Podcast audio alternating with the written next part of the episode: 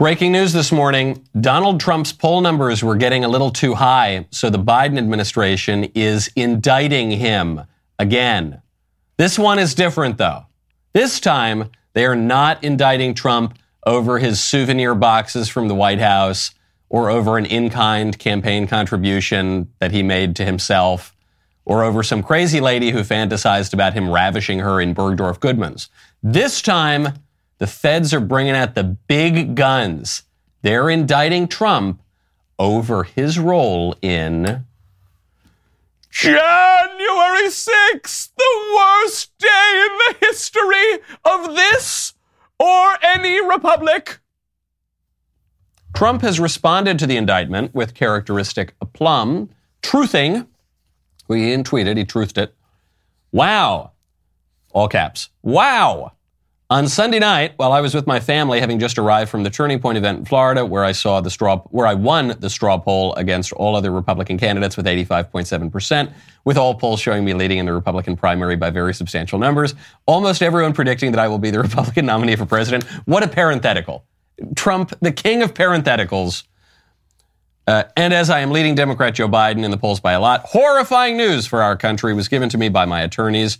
Deranged Jack Smith the prosecutor with Joe Biden's DOJ sent a letter, parentheses, again, it was Sunday night, stating that I am a target of the January 6th grand jury investigation and giving me a very short four days to report to the grand jury, which almost always means an arrest and indictment. Then it goes on. I, I actually only read a, a, small portion of this of this truth statement. Uh, it's great. Strongly encourage you to go read the whole thing. It's at the very least quite entertaining. So now we wait, not only on this indictment, but on the next one, and the one after that, and the one after that, and the dozens and dozens that the Democrats have prepared for Trump until he breathes his last breath, after which they will dig up his corpse and indict him again.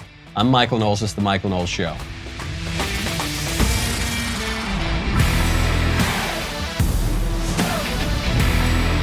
Welcome back to the show.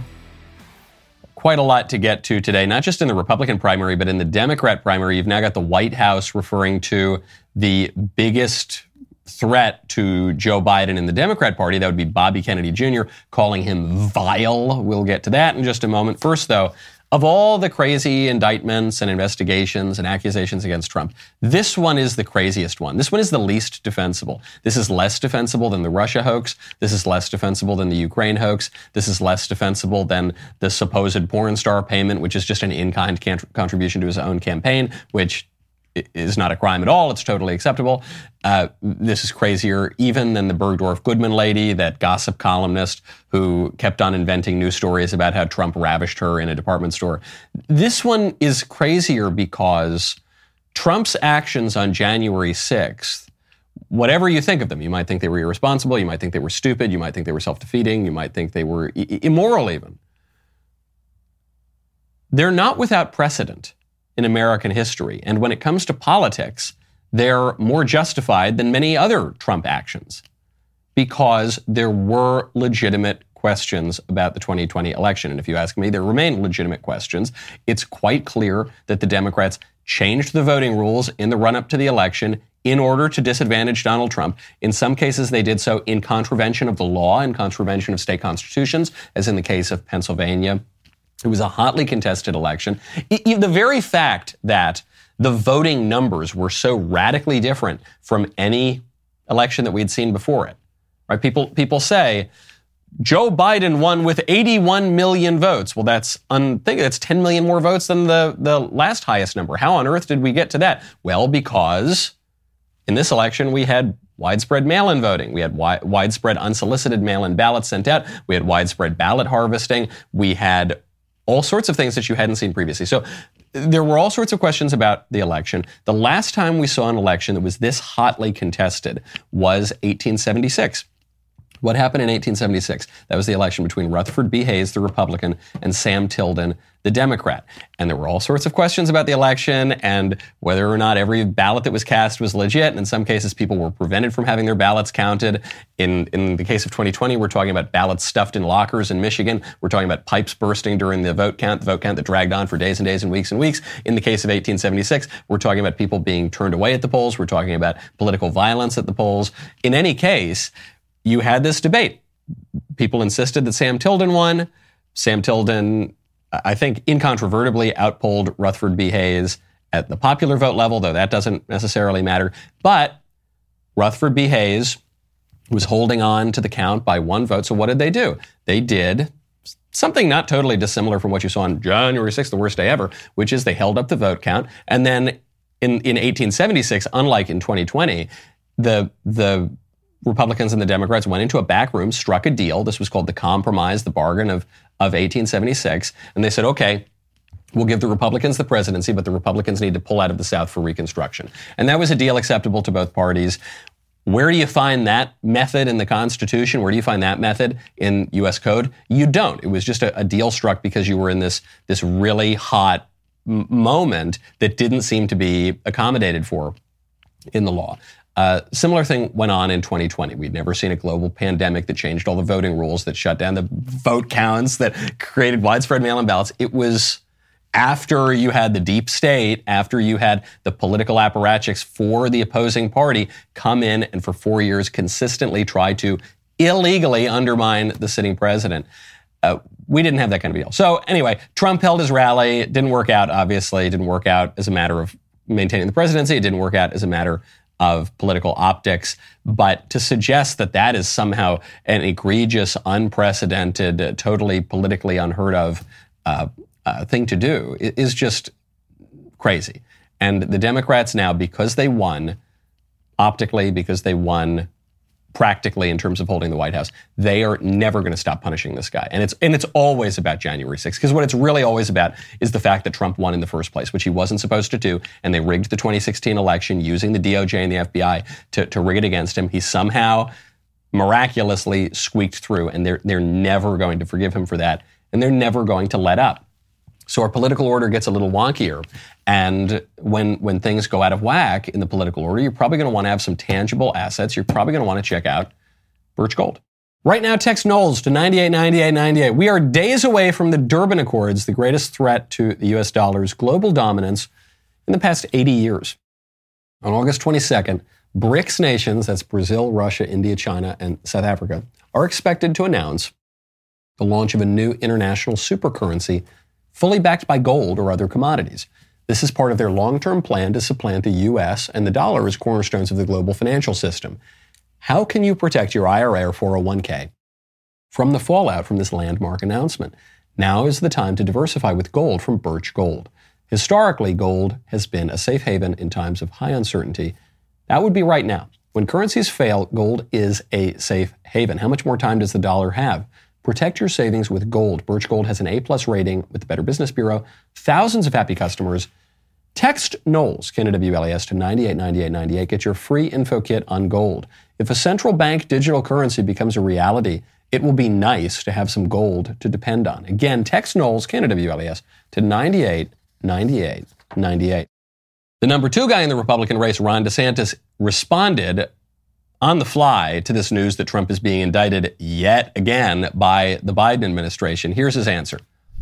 I think what we've seen in this country is an attempt to criminalize politics and to try to criminalize differences. So I don't know what was all about that, but I, but I do know that we look at institutions, unfortunately, like our own FBI and Department of Justice, and we've seen the politicization of those institutions.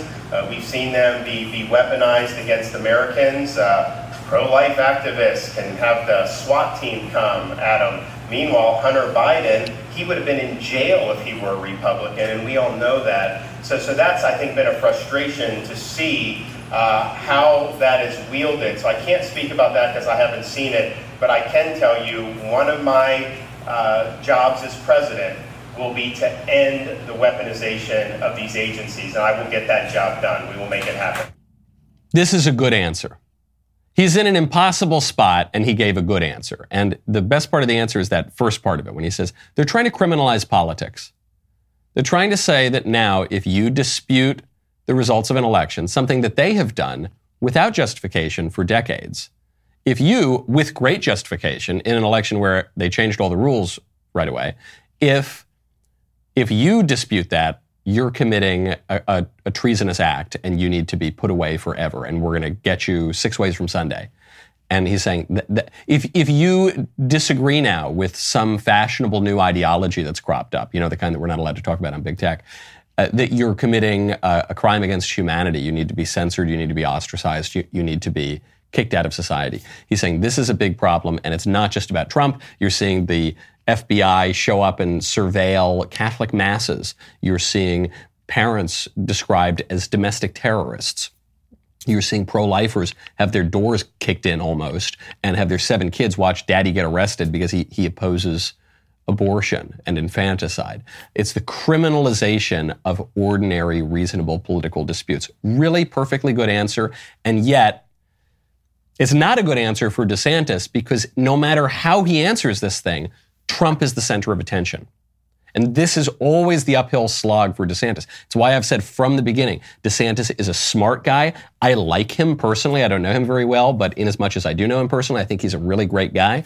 I think he's been a terrific governor of Florida. I think he very likely could be a very good president. The uphill slog for him here is the election is about Trump. And sometimes you'll hear people on the right, they'll say, well, do we really want this election to be about Trump? Well, I, I don't really care what you want. It just is. Because in war and in politics, your enemy has a say. And the enemy and the opponents are making this about Donald Trump. They're going to indict him. They are indicting him. It's happening right now. And so it is about him. Are we going to allow the leader of the opposition to be just indicted and thrown in prison in America? Oh, we're not? Then I guess we have to defend him. If we're going to defend him, then the election's about him. And you might pull your hair out. You might say, but it's not fair and it's not right and it's not how it should be. Well, okay, sorry. you know, that's politics, man. You, you don't get to set all of the rules. That, that's, that's one of the real tricks of politics and war is you've got to respond with prudence to the circumstances that are sometimes affected by the moves that your opponents make as well. It's a really tricky spot. So, how can DeSantis thread it? He's threading it as well as he possibly can now, but even making every smart move and saying every smart thing and writing just about every smart policy, Trump remains dominant in the polls, and this indictment is going to probably boost him up in the polls even more. Think about all the great stuff that DeSantis has done. I'm just I'm just adding to the tragedy of of what and when I say political tragedy, I don't, I don't just mean something that's sort of unfortunate or, or disadvantageous or something like that. I mean that the seeds of destruction were built in from the beginning. I mean a tragedy in the Shakespearean sense. I mean tragedy in the classical sense here. Uh, here's another great, great thing that came out of DeSantis. DeSantis, you know, has been going after the, the woke school administrators. And so there's this Florida State Board that is allied with Governor DeSantis and it just blocked the appointment of a university president at Florida Atlantic University. Florida Atlantic University wanted to hire this woke Navy guy who's got a long history of supporting woke politics and and all sorts of crazy liberalism. The the board shut down the appointment of that potential university president. So you're seeing not only the right political vision, but you're seeing people wielding that political power in real time, actually getting stuff done. Man, isn't that great. And yet, you're not seeing DeSantis get any credit for that in the polls, and very likely you won't, at least unless something radically changes in the election. So a lot of people are saying, all right, if, if this is among the DeSantis supporters, they'll say if DeSantis isn't going to be the president, maybe he could be the VP pick. But I think we all know that's not going to happen. These are two top dogs. These guys are not playing nicely with one another. They are going head to head the primary is going to get even more bruising as things go on. And so Trump's not going to pick DeSantis to be VP, and DeSantis probably wouldn't want to be Trump's VP. They're, these guys are both going for the top job. So where does that leave us? I've got one crazy suggestion. DeSantis could still be the, the GOP nominee. I'm not saying it couldn't happen. He's, he's still got a decent enough shot at it. Uh, Trump might get indicted. I don't know. Trump might, God forbid, fall down the stairs or something. So he might he might fall away as the number one guy. But if things keep up as they are, and Trump is the nominee, and if Trump somehow manages to make it through and become the president again, what if DeSantis were the chief of staff? It seems crazy. I know. You said, why would Ron DeSantis want to be the chief of staff? Well, because DeSantis is clearly a policy wonk. DeSantis is clearly good at pulling the levers of power, getting things done, sometimes behind the scenes. These are things that Trump is not necessarily interested in. Trump is a world historic figure. Trump likes the big picture. Trump likes the cameras. Trump likes talking. Trump doesn't always like the, the details and the minutia of the personnel decisions. Trump doesn't always like the details and minutia of the policy decisions. And so what if you had a President Trump and a White House Chief of Staff, Ron DeSantis? White House Chief of Staff, in many ways, is the most powerful person in the world most powerful person in Washington and therefore in the whole world working on all those little the personnel, the minutiae, the policies. It's not unheard of. We've had governors who have served as White House chief of staff before, including after they were governor. Uh, Sherman Adams was the chief of staff to Eisenhower. He was a governor of New Hampshire. Had John Sununu for George H.W. Bush. He was governor of New Hampshire. Then he became White House chief of staff. I'm just throwing this out there as a possible outcome? Because a lot of people are saying, well, look, Trump is today likely going to be the nominee, and I, I would support Trump. And probably the people who are supporting DeSantis now would come over and vote for Trump again. It's not totally clear that people who would vote for Trump would vote for DeSantis. And so, okay, let's say it's going to be Trump. Let's just say it. Let's just let's just go with that hypothetical. Well, you don't want to lose DeSantis. DeSantis is a really great political talent. What could you do? Is, is there any way for these two guys to work together? That's just my suggestion. I'm throwing it out there. Campaigns take it for what it's worth. Now, speaking of a potential Trump administration, New York Times is reporting, terrified, horrified, that if Trump did manage to make it into office again, he wants to expand the powers of the president. Here we go. Generalissimo Donald Trumpo. Here we go. The authoritarian, autocratic, fascist. He wants to expand presidential powers. The Times says they're citing campaign policy proposals and interviews with people close to Trump. Trump wants to bring independent agencies like the FCC, the FTC, the Communications Commission, the Trade Commission, under direct presidential control, take away some of their independence. Wants to revive the practice of impounding funds meaning to refuse to spend money that Congress has appropriated for certain programs and supposedly independent agencies. And he, he wants to make the presidency really strong and powerful again.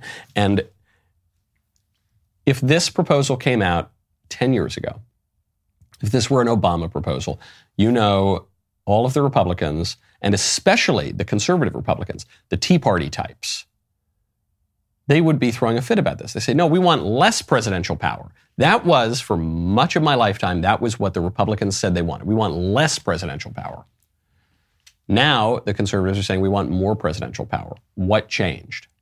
Well, one, the libertarians have lost some of their sway at the elite levels of the GOP, and the traditional conservatives have gained more sway. The populists have gained more sway as well.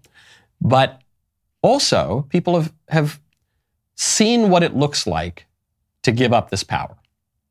For much of my life, and don't forget, I'm a, I'm a pretty young man. I'm fresh and virile and young. So b- before I was even a glint in my father's eye, Republicans were much more confident wielding power. Republicans were much, uh, much less under the sway of the libertarian notions of just giving up all the government power. But for much of my lifetime, we said, no, we just want to give up power. We don't want the president to have a lot. We want a very weak president. Well, okay, what does a weak president mean? It doesn't mean that power goes away. A weak president means that the power goes elsewhere. Where's the power going to go? Is it going to go to Congress? No, Congress doesn't want power at all. Congress doesn't want responsibility. That's why Congress gave away its power to the independent agencies. So where does the power go? The power goes to the bureaucracy and the power goes to bureaucratic agencies specifically that don't have a lot of presidential supervision. So it's not as though the president gives up power and then all of a sudden the people get more power, whether through their elected representatives or the appointees of the president. No, the president gives up power and it just goes to completely unaccountable, unelected bureaucrats who are overwhelmingly liberal who cannot really be brought under any particular control and who have a bad vision of the country. So, what the populists have realized is something that the traditional conservatives have long understood, and it's something that the GOP is finally beginning to deal with, which is the power is going to go somewhere. Do you want the power to, to go to the bureaucrats? There are many worse places for power to go than to the U.S. president. And this is a trend, by the way, that you're seeing not just in the United States, but all around the world. Now, when you want to travel all around the world, how do you do it? Sometimes you're going to take a car. That's why you got to check out Carzing. Right now, head on over to carzing.com slash Knowles. Buying a new car can be a stressful experience for anyone, especially if you're a first-time buyer or have no credit. Before you walk into a dealership and spend the entire day with the crowds, stress, and potential to not even find the right car, you got to check out Carzing. Carzing is completely changing the way you buy a car online. By partnering with credit agencies, lenders, and over 25,000 dealers nationwide, Carzing provides you with everything you need before stepping foot onto a dealership. Once you find the right car for your ideal budget, all you've got to do is bring your saved deal voucher with you to the dealership to finalize your next ride. Super simple. Even if you're not in the market for a new car, you should check out Carzing anyway. Carzing's online window shopping experience goes beyond mere images. You dive deep into each vehicle's specifications, features, and performance capabilities. Zoom in on the craftsmanship of the interior. Marvel at the cutting edge technology. Check out all the great stuff about these cars. Carzing helps make your experience faster, cheaper, less stressful. Go to carzing.com slash Knowles today. Find the best deals near you. That is carzing.com slash Knowles. Serendipitous timing with this new indictment of President Trump because it all surrounds January 6th and who is the face of January 6th? We, we, you know, you remember. There's one face that sums up January 6th, and it's the man in the red, white, and blue face paint with the furs, shirtless, and the horn hat on. That's he is Mr. January 6th. And coincidentally, that guy just got out of prison, got out of his halfway house, which he went to after prison, and he has sat down for his first long, sit down, in person interview. And he happened to do that with yours truly, with your favorite podcaster. That man's name is Jacob Chansley. You remember him, the horn hat guy, the insurrectionist, the QAnon shaman. Well, after January 6th, the worst day in the history of our sacred democracy, Jacob was thrown in jail for over two years. I sat down with him. Here's a little teaser of what we talked about.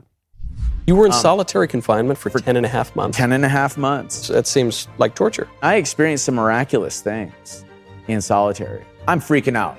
I'm in a cell. I'm freaking out. I'm like, what the hell? And I had a Bible in my hand. I said, I'm gonna, I'm gonna close my eyes and I'm gonna open this Bible, and I'm gonna point to a random verse with my eyes closed, and I need you to speak with me. So I, I close my eyes. I open the Bible. I point to a random verse, and the verse was, "I am yours and you are mine. I have redeemed you and called you by name, O Jacob." Oh yeah.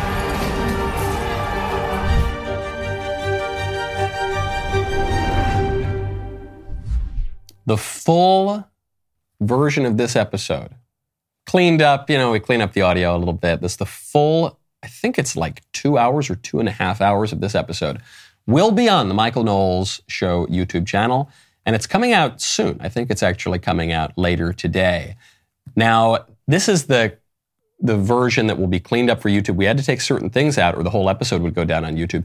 If you want to catch the completely un, uncensored, raw, we talk about everything version, then you've got to do that on the Michael Knowles Show podcast feed on RSS and on the Twitter page at M Knowles Show. There are going to be some extra conversations in there that, that YouTube will not allow. So go check out that uh, long interview. It's coming up later today.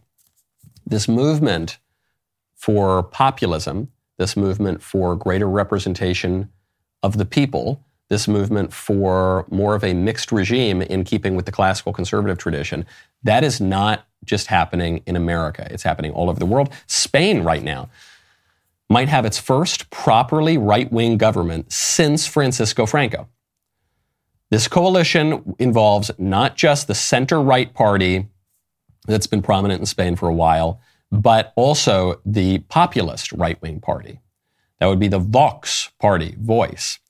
According to the Associated Press, so it's a left wing outlet, take it with a grain of salt, but according to the Associated Press, The Vox Party manifesto is virtually, quote, a copy and paste of the tenets of the Franco regime. The Franco regime was the right wing regime that, that beat out the communists from taking over Spain and stopped the communists from murdering priests and raping nuns, one of the most wicked, evil political movements we've seen in modern history.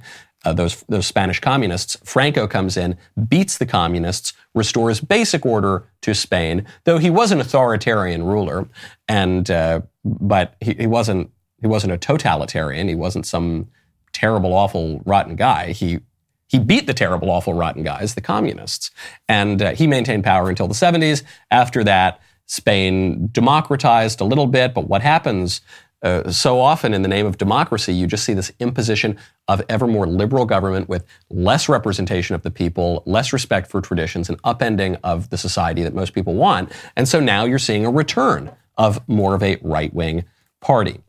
It's a reminder that right wing populism is popular. Trump did not just accidentally win that this is how the liberals around the West want to write the story of the 2016 election. Oh, Trump only won. Trump just won because Hillary was particularly unpopular. It was a total fluke. That's the only reason that guy managed to squeak by is because Hillary was uniquely unpopular. Okay, sure. Then how do you explain Brexit? How do you explain Brexit an expression of the same popular right wing sentiments in the UK that we saw in the 2016 election here at pretty much exactly the same time. How do you explain? Well, the Brexit, you see, it was because of dishonest right wing propaganda campaign. It was a total fluke. Wasn't supposed to happen. Okay, Brexit was a fluke. How do you explain the election and popularity of the right-wing government of Viktor Orban in Hungary? Well, that, that, was that was also that was just a fluke. Okay, how do you uh, explain the victory of Giorgia Meloni, who at the very least campaigned as a right-wing populist leader in Italy? Well, I don't know. That was also a fluke. How do you explain the election of right-wing governments in Sweden? How do you explain? Well, I don't know. That was also okay. All right. I guess it's all wow. It's all a fluke. It's all just an accident because of these particular circumstances that's been happening at exactly the same time throughout the West. I don't think it's a fluke, guys. I think this is a civilization wide phenomenon because of a too long experiment in liberalism that often in the name of democracy has undermined democracy, and more important than that, has undermined the pillars of our foundation, the things that we all really value family, order, justice, culture, beauty, truth. We're not even allowed to speak the truth on some of the biggest communication platforms in the world right now. We're not even allowed to speak the truth when we go to our schools, when we go to our jobs in the government. We're not allowed to question the ever more capricious and corrupt leaders of our, of our liberal governments. It's a civilization wide phenomenon to say, wow, whenever we threw out tradition, in the name of some bright progressive utopia. We threw out the baby with the bathwater. I'm not even sure we threw out the bathwater. I think we might have just thrown out the baby. And so the West is waking up. Now, the people very clearly are on the side of tradition, on the side of order, on the side of just being normal, okay? The question is do the people have sufficient political power to overcome the liberal regime? In 2016, we did, though not for very long. In the Brexit, the people did, although the liberal regime was able to really water down that Brexit and gum up the works for a long time. In Hungary, actually, has fared pretty well. In Italy, mm, not so much. Brussels has reimposed a lot of its will, even on a popular right wing. So it, this is a live political issue, but you can't look at the 2024 presidential race in America outside of that issue. When people say, gosh, why can't we just go back and have a, a kind of early 2000s style Republican candidate like Mike Pence? Why can't we just go back and have a kind of 1990s, 2000 style Republican candidate like Asa Hutchinson or Chris Christie, even? Chris Christie, frankly, is even kind of hip to the jive for that sort of stuff. Or like, I don't know, Tim Scott or somebody like that. Why can't we do that? Because that's not the time we're in. That's not what's motivating right wing politics. It, it is not a cult of personality around Trump as the liberals and the never Trumpers want to pretend that it is. This is a broad movement throughout the entire West. And you can deny that if you're an establishment kind of squishy lib type. You can deny that all you like, but it will be to your own detriment because th- this phenomenon is not going anywhere. Now, speaking of Chris Christie, Speaking of politics overseas, Chris Christie did not show up to the Tucker Carlson Blaze Media candidate forum last week. Trump didn't show up, Christie didn't show up. The other candidates did. Some of them did very well. Ron DeSantis did very well. Nikki Haley actually did pretty well. Uh, some of the candidates did very poorly. Mike Pence didn't didn't fare very well there. Asa Hutchinson got completely obliterated.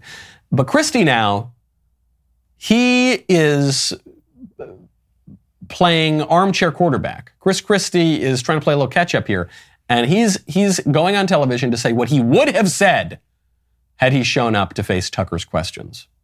You weren't in Iowa. You weren't at the Tucker Carlson uh, forum. But if you were being pressed on Ukraine like that, how would you have responded? I would have said, You've always been wrong about this, Tucker, and you're still wrong. That, in fact, what's going on, George, is that this is a proxy war with China. The Chinese are funding the Russian war by buying Russian oil.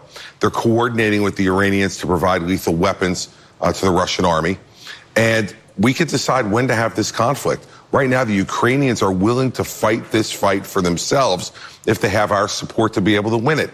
Um, if the Chinese watch us back away from Ukraine, as Tucker Carlson and others would uh, advocate, believe me, the next move will be Taiwan.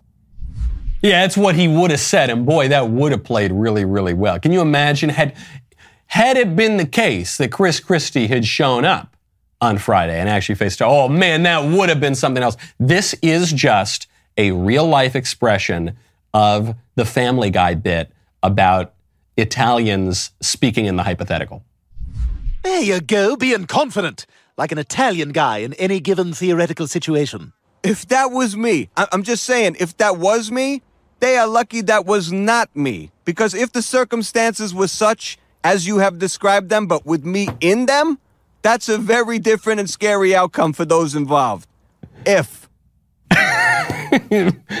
to a T, not just describing Chris Christie, but uh, a broader subset of the Italian American culture. This is maybe some of you didn't grow up with children of the Mezzogiorno in your communities, but this is exactly how Italian Americans talk, especially around. Now listen here, had I been there that night, oh boy, you should you should be thrilled that I wasn't there that night because what would have happened then? Now I don't need to prove any of this uh, practically because I'm not going to. I wasn't wasn't there. But had I been there, oh boy, and it's totally right, and that's what Christie's doing. Well, the question is, all right, t- uh, Christie, if you're so confident, if you got such a good answer, why didn't you show up? you didn't show up because you feared that Tucker was going to obliterate you, which he would have done. And I'm not even making this observation as a criticism of Christie. I'm actually paying a compliment to Christie. Christie's a smart politician. Christie knew that he had basically nothing to gain by showing up for a one on one with Tucker Carlson, and he had a considerable amount to lose. Christie is a smart politician. I have long predicted that he could have a moment in this race, especially if Ron DeSantis is unseated as the number two guy. And so we all we all wait on the croissants, the croissants, and for now, Christie's going to back away. He's going to give up the opportunity to make gains in the polls, which in Iowa with Tucker, I don't think even really existed and he's going to preserve his 3% and he's not going to he's not going to lose his support as we saw happened with Asa Hutchinson and Mike Pence. Both of them took that risk with I don't think a lot of potential upside and they got absolutely crushed. But this is the issue.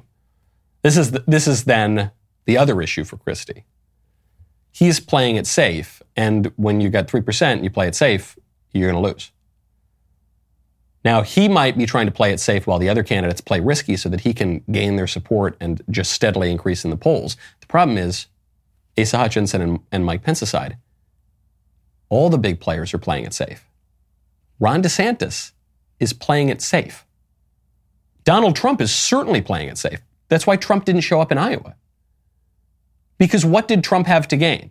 Maybe he could have taken a little bit of support. Tucker kind of likes Trump. But you remember during the Dominion lawsuit, you had those texts come out from Tucker that showed that Tucker was really frustrated with Trump. And he, he criticized Trump on some occasion. And Tucker is known for just going after anybody that he's interviewing just about. And so I think Trump made the calculation all right, I don't have a lot to gain, and I potentially could lose part of my 30 point lead right now. So I'm just not going to show up. I'm going to play it safe. Ron DeSantis, broadly speaking, is playing it safe in this race. He's running as as Trump 2.0.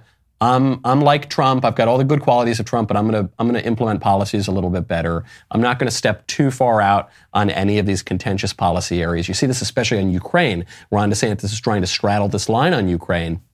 well, I, I want to pull some funding, but I don't want to totally back out of, of our support for the war. And he's just he's just playing it safe. I get it. He's the number two guy. But you know what happens to the number two guy when the number two guy plays it safe the whole time? He comes in at number two. When the number two guy plays it safe for the whole campaign, he is going to be the best loser. And that is doubly, triply, quadruply true of the number three guy and the number four guy, the number five guy. You know the one candidate who's not really playing it safe right now? Is Vivek Ramaswamy. And Vivek Ramaswamy went from 0%, nobody ever heard the guy's name, to now number three. And who knows, he's even making some threats at becoming the number two guy in the race. This is a businessman, never held public office. He's like 12 years old. You know, Vivek is he's 37 years old. He's got a name that is not particularly well known in American politics. He's got this Indian name. He's a Hindu. He's, he's come out of completely out of left field. But because he's taking risks and he's speaking openly and he's addressing issues in a, in a way where he doesn't back away, S- some woman comes up and starts yelling at him during his campaign event. He says, Hey, give her the microphone. Let's talk. Let's have a debate. He's really putting himself out there and he's doing very well. If, if any candidates want to take on the big guy, if they want to upset a race that seems to be pretty solidly locked in with the number one guy at a 30 point advantage, they're going to have to play it a little bit less safe. But nobody wants to be the first one to do it. And so what you're seeing is maybe what ended up happening in 2016, which is everyone just kind of bides their time, bides their time, bides their time, and eventually Trump is the nominee. You know, folks, men and women are different. This is shouldn't be a brave thing to say. This shouldn't be social, but men and women are different, not just physically, but at a deeper level as well. And ironically, the more the libs try to erase those differences, the more pronounced the differences become. Holding on to those sorts of facts and understanding them is essential. That's at the heart of Dennis Prager's new episode of PragerU Masters Program. In this series, Dennis is sharing 40 years worth of hard earned wisdom as he explores all kinds of topics how to be a good person, hurdles to happiness, the case for marriage. But this new episode is extremely important because the more men and women understand each other, the more they will be able to accept and appreciate their unique differences. Very fun episode. You don't want to miss it. Head on over to dailywireplus.com, become a member, and watch PragerU's Masters program today. My favorite comment yesterday is from Alec Mans T. 629, who says, Don't underestimate how sexy the sex robots will be.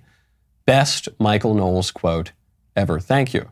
I, I, I hope that goes into some compendium of all of my greatest bits of wisdom. Do not underestimate how sexy the sex robots will be. It's very easy for us conservatives to mock the idea of all this, but even beyond sex robots and sex stuff generally, which is the sauciest and most titillating, which is why it dominates the conversation. But even beyond that, just think about the other pleasures of the modern world the food, the relaxation, the leisure, the comfort, the clothing, even, the, all of it. It's all really nice and tempting. And then you think about even food that's bad for you. The food in this model, it's so cheap, it's so sweet, it's so fatty and greasy and nice and juicy and tasty. It's very hard to resist it, and then we become, become big fat slobs and we eat all the chemicals that turn the frickin' frogs gay. And, you know, these things happen because it's hard to resist temptation. And I, I fear sometimes conservatives, we talk about temptation in the abstract. We say, oh, we're f- everyone's falling into the temptations of decadent liberal society, and we shouldn't do that, be it on pride, be it on gluttony, be it on wrath, be it on weird sex stuff, be it on sloth, be it, but there's a reason that people fall into temptation. Temptation is tempting.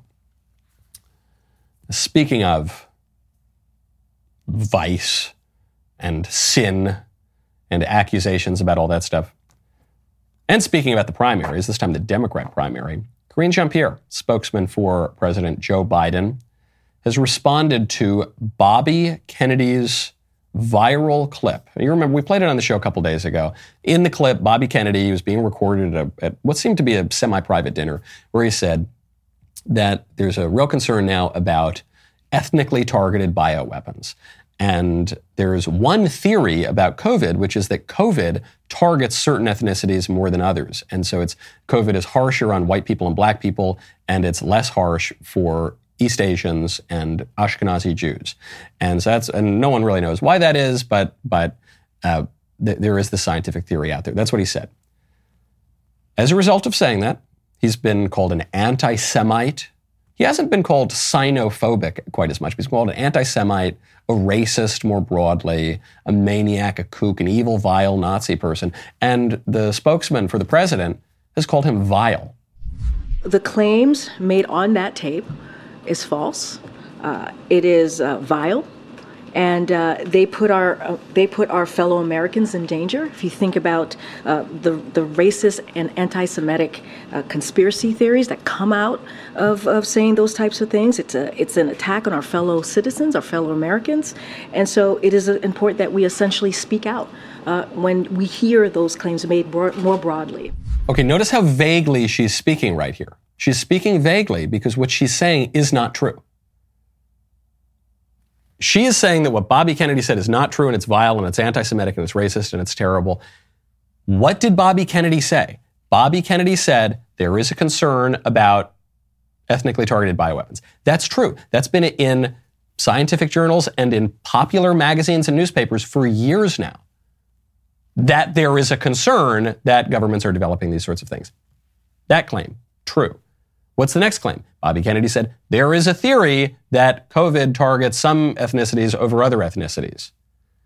That is also indisputably true. What he's referring to is a scientific paper published a couple of years ago by a real medical journal, by a real scientific journal, that said that because of some particular aspect of ACE2 receptors and how that relates to the COVID virus, white people and black people are more susceptible to the virus than East Asians and Ashkenazi Jews. That just is true.